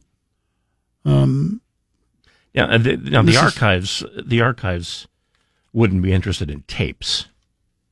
Uh, you know, they said that Clinton had tapes of everything, but he made arrangements for them to be his own. The, the archives, since not everything is taped in the White House and doesn't have to be. No. The ar- the archives don't require that you uh, turn that over. The only time it was required to be turned over is when it was subpoenaed by Congress during the Nixon administration when they found out that he had been taping things and you know talking about well every anything and everything on tape. Brandonan Now, there, I, I will say that the 2012 court case was the archives suing Bill Clinton to get those audio tapes. hmm but they lost. They lost. Judge Judge Jackson ruled that the tapes belonged to Mr. Clinton, even though uh, the National Archives and Record Administration um, wanted to have them for the archives. Uh, she said that uh, the Records Administration had no power to seize control of them because Mr. Clinton used his authority under Presidential Records Act to declare the recordings part of his personal records. Unquote. Well, and and if uh, President Trump had followed the exact same act, uh, chances are, I mean, and, and maybe he did. I don't know. Yeah, we but, don't- But if we it, don't if, if, it, if it turns out that he did, I mean, you know, good for him. But if it turns out that he didn't, um, I'm just saying, yeah, he probably should have. Could have made it easier for him. Brandonon says, uh, "Crazy how much voter fraud has been uncovered. More crazy things coming up. Hold on to your lug nuts." I'm not sure whether that was facetious or not. I'm not sure either. Uh, Kevin Caldwell, thanks for being patient. Good morning. You're on News Talk KBOI. Got about a minute here, Kevin. Good morning. Hey, yeah, I find it kind of ironic that that judge that hates Trump so much, that Berman Jackson gal, may have set the precedent in this whole thing where he uh, he gets to keep his records. But you know, listening to Bongino on your own station, he recently had dinner with Trump after the raid. I would say that he probably has some pretty good firsthand knowledge. And supposedly, the records that Trump was hanging on to that they took or a lot of them are the evidence showing the collusion between the FBI on the Russian hoax investigation. In which case, the FBI, if that's true, would be basically stealing back documents to, that would incriminate them. And I find it really disgusting that the judge just determines whether or not the affidavit is unsealed is the same judge that signed the uh, warrant. I mean, that's like the the fox guarding the hen house. I mean, it's it's the whole double standard in this thing is just awful. And then finally, Hillary Clinton and her emails and all that stuff, there's no comparison between her and Trump. He has executive privilege. He's a president. He can declare things no longer top secret or he can unclassify them. She could not. So there's no comparison between the two. That's You know, all. Yeah. Thank you for the call. Thanks.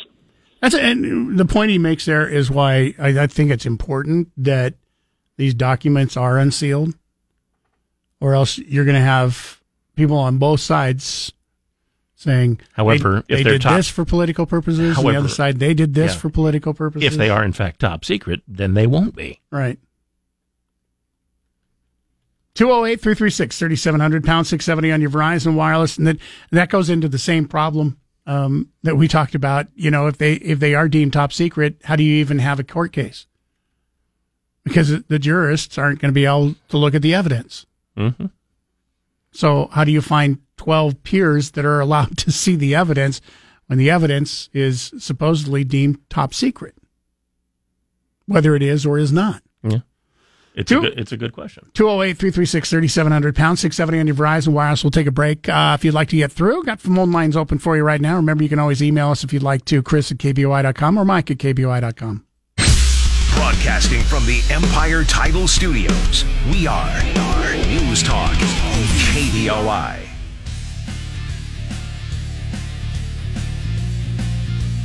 Two zero eight three three six thirty seven hundred pound 670 on your Verizon Wireless. You can also uh, email Chris at KBOI.com, Mike at KBOI.com. Uh, email uh, in um, 20 or at uh, Mike at KBOI.com. I wanted to uh, get to this morning over our last uh, couple of uh, breaks. Um, DC says, uh, I read a local article over the weekend saying it will take someone to work something like 170 hours per week at minimum wage to afford a two bedroom apartment in Boise. I once made minimum wage, but I was 15 living at home. Who are these people that can only make minimum wage while needing a two bedroom apartment? Who? I can't tell you who they are. I can tell you that rents have like done like housing prices have gone up appreciably over the last few years. Mhm. Here's here's the thing um, with rents. We're we're hearing, and Chris and I were just talking about this off the air. Boise was one of the COVID. They call it boom towns, COVID boom towns Yeah. where housing market just you know went up astronomically, exploded. It and it did.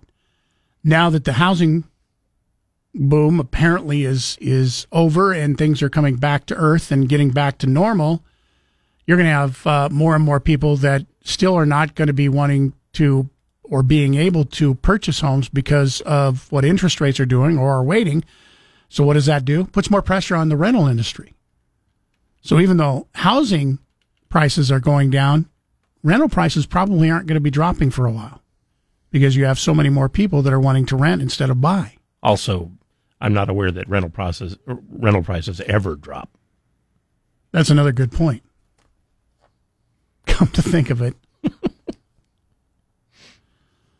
um, I, I, we have a couple segments left, and I, I, wanted to bring this up because it, it is looking like that there is a possibility, and we've talked about in the past why this isn't hasn't been done before, why hasn't the legal hurdle, hurdles been been cleared to make this a possibility?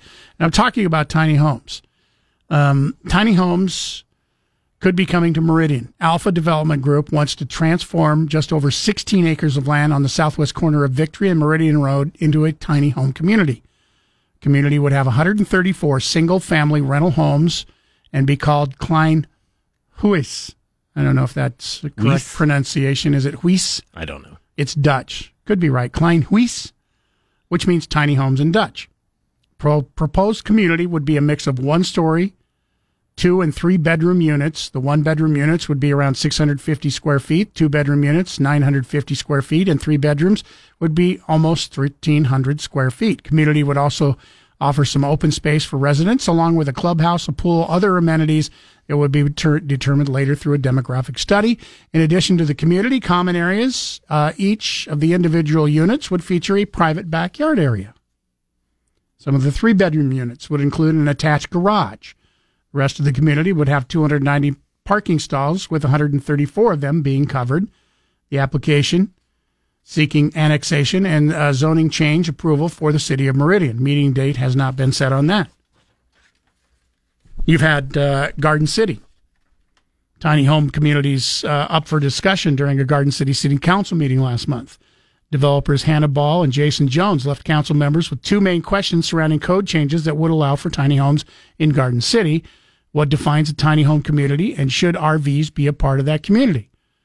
Developers say changing the code to allow for homes would be, bring in a new style of affordable housing. The proposed zone change defines a tiny home as a movable home on a trailer or, or wheels built out of home construction materials with a ground floor no greater than 400 square feet.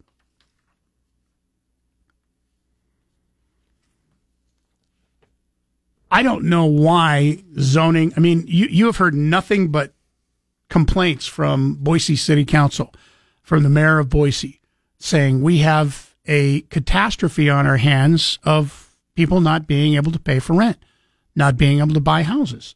This would be an easy way to do it, but you'd have to change city code. Why are they not getting behind something like this? You, I mean, you- heard the description there of the uh, tiny homes in uh, Mhm. Meridian. I mean, that sounds just the only difference that being uh, a subdivision, just a regular subdivision, and this tiny home subdivision is the size of the homes.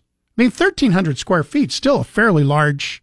I mean, it's called a tiny home, but 1,300 square feet is that's a big apartment. That's a decent size apartment, right? Yeah. even even the 1000 square foot two bedroom that's bigger than a lot of apartments i ever lived in Me too. most of the apartments i lived in were around 800 square feet Mhm. two bedroom apartments I had one that was 600. One but two bedroom? That's a small No, it was one. there's one bedroom. yeah i was the same thing. I had one that was like 600 square feet. So that's the size of a tiny home except these these homes would have their own backyards. So some cases the three car garage or the uh, three bedroom homes tiny homes would uh, have uh, a garage to go with them. So i mean the really carport, something like yeah that. the, Yeah. the only real difference here is this, the size of the home. So what i guess what is the pushback of being allowing uh, zoning changes for these to be put in. You you can have a homeowners association that could decide whether or not in the certain neighborhoods that they're building these. It's like no, we don't want to allow campers or RVs to be a part of the tiny homes, even though tiny homes in most cases have wheels. You can have tiny homes that are built without wheels. True. Um, I I I get the point that people wouldn't want to have RVs as part of a tiny home community. No offense to RVs, but it junks up the place. Yeah, aesthetically, it, it isn't that pleasing. Why why wouldn't I mean, you want to change the zoning laws to allow people to have these? There are enormous communities in Arizona and Florida that are made up of nothing but. The difference in in pricing, you're you're looking at, you know, instead of the average price of a home in Boise right now is around four hundred thousand dollars. The average price of a tiny home would be around a hundred. allowing that- people to buy into that, it uh, that can't afford a four hundred thousand dollar home. Exactly. That would be that would be better. It gets their it gets their first. I mean that that's how you get a bigger home. You buy your first home, you sell that for a profit, you move up to a bigger home. Now, one thing I, I guess maybe you might want to do, and, and once again, I don't know if it's it's legal or not. I guess it could be if if your HOA is, set up for it, because a lot of people are concerned. Oh, there are just going to be big developers who come in, build these homes, and then they they're just going to rent them out, and there's not going to be the ability to own the homes. HOAs can set that. You, I mean, I, I've lived in an HOA area before that said rental homes were not allowed. You weren't allowed to rent out your home. Yeah, true. You know, so you could do you could do the same same thing because you know as an investor it's kind of cheap to buy a one hundred thousand dollar rental property. You know, In, so the, in the last two or three years, there has been so much uh, going on by companies who have been offering cash uh, for homes. You know, they'll they'll give you a cash offer right Mhm. now, and they'll buy it up, but then they'll use it as a rental. Yeah. and there are certain neighborhoods that, as you said, simply don't want that. You have huge conglomerates who are also doing that. one of the things that used to be a big deal when you lived in a neighborhood was knowing all the families who lived in your neighborhood and you'd be friends with them you'd know their kids etc., cetera et cetera and anymore uh, if you live in a neighborhood chances are you you don't know that many people be, because of, of the, rental situations people come and go Mm. You know, if you are concerned, like I said, HOAs can make up their own rules as, as long as it's it's legal. And I get it, the concern right now because you have a lot of these big um, fund companies who are buying up real estate as an investment. They're they're not in it to do anything other than turn the homes into rentals, which you're competing against first time buyers, and that particularly could be the case in this instance where you say, "Hey, wait a minute, here's another investment." But if you have HOA saying, "Nope, can't do that," that get rid get, gets rid of the you know companies like BlackRock who are going in and doing this. Uh, email in. Um, no name says tiny homes are the answer? Question mark. You know better, Mike. The World Economic Forum has told us tiny pods are what all of us are going to be forced into. You call them homes now, but they call them pods. They'll be 600 square feet on top of each other where we'll be eating bugs in the future, meat perhaps once a month as a treat. We'll own nothing. Gotta love the elite's future for us, and you promote it like it's something to be desired. How about pushing freedom? I, I'm I'm sorry, a tiny pod and a tiny home are two different things. Yeah, they are. I, and the World Economic Forum is pushing tiny pods where you have a shared bathroom, shared kitchen. You just have your own bedroom. That's not what this is. This is your own home, except that it's a 600 square foot home with all the amenities, or a 900 square foot Mhm. two bedroom home, or a 1300 square foot three bedroom home. Those, a 1300 square foot home is as big as some condos that you are able to purchase. earlier we were mentioning uh, that, that there are politicians who have been sending out well requests for money and they they're they're talking about you know nobody knows what the Idaho values are we have our own Idaho values. And uh, kind of acting like everybody who lives in Idaho suddenly has these exact same values. Curtis writes in and says I live in Idaho and I value cannabis. That would make cannabis an Idaho value. Uh, a minor one yeah because you do live in Idaho. And if you value something, that's an Idaho value. Another uh, email on the World Economic Forum track uh, says, "Quit pushing the stupid narrative. You're part of the stupid plot to downsize our stupid homes. 1,600 square feet homes are not that different from the 1,300 you're pushing. It's not a cause worth going after. You'll start at 1,300, then push us down to 600 square feet. The World Economic Forum wants us in." We don't need small homes. We need small government that doesn't destroy its citizens with high inflation of gas. No, I'm not pushing that all homes be pushed and that you're only allowed to buy 1,600 or 1,300 square foot homes. But if you want to, why can't you? Yeah.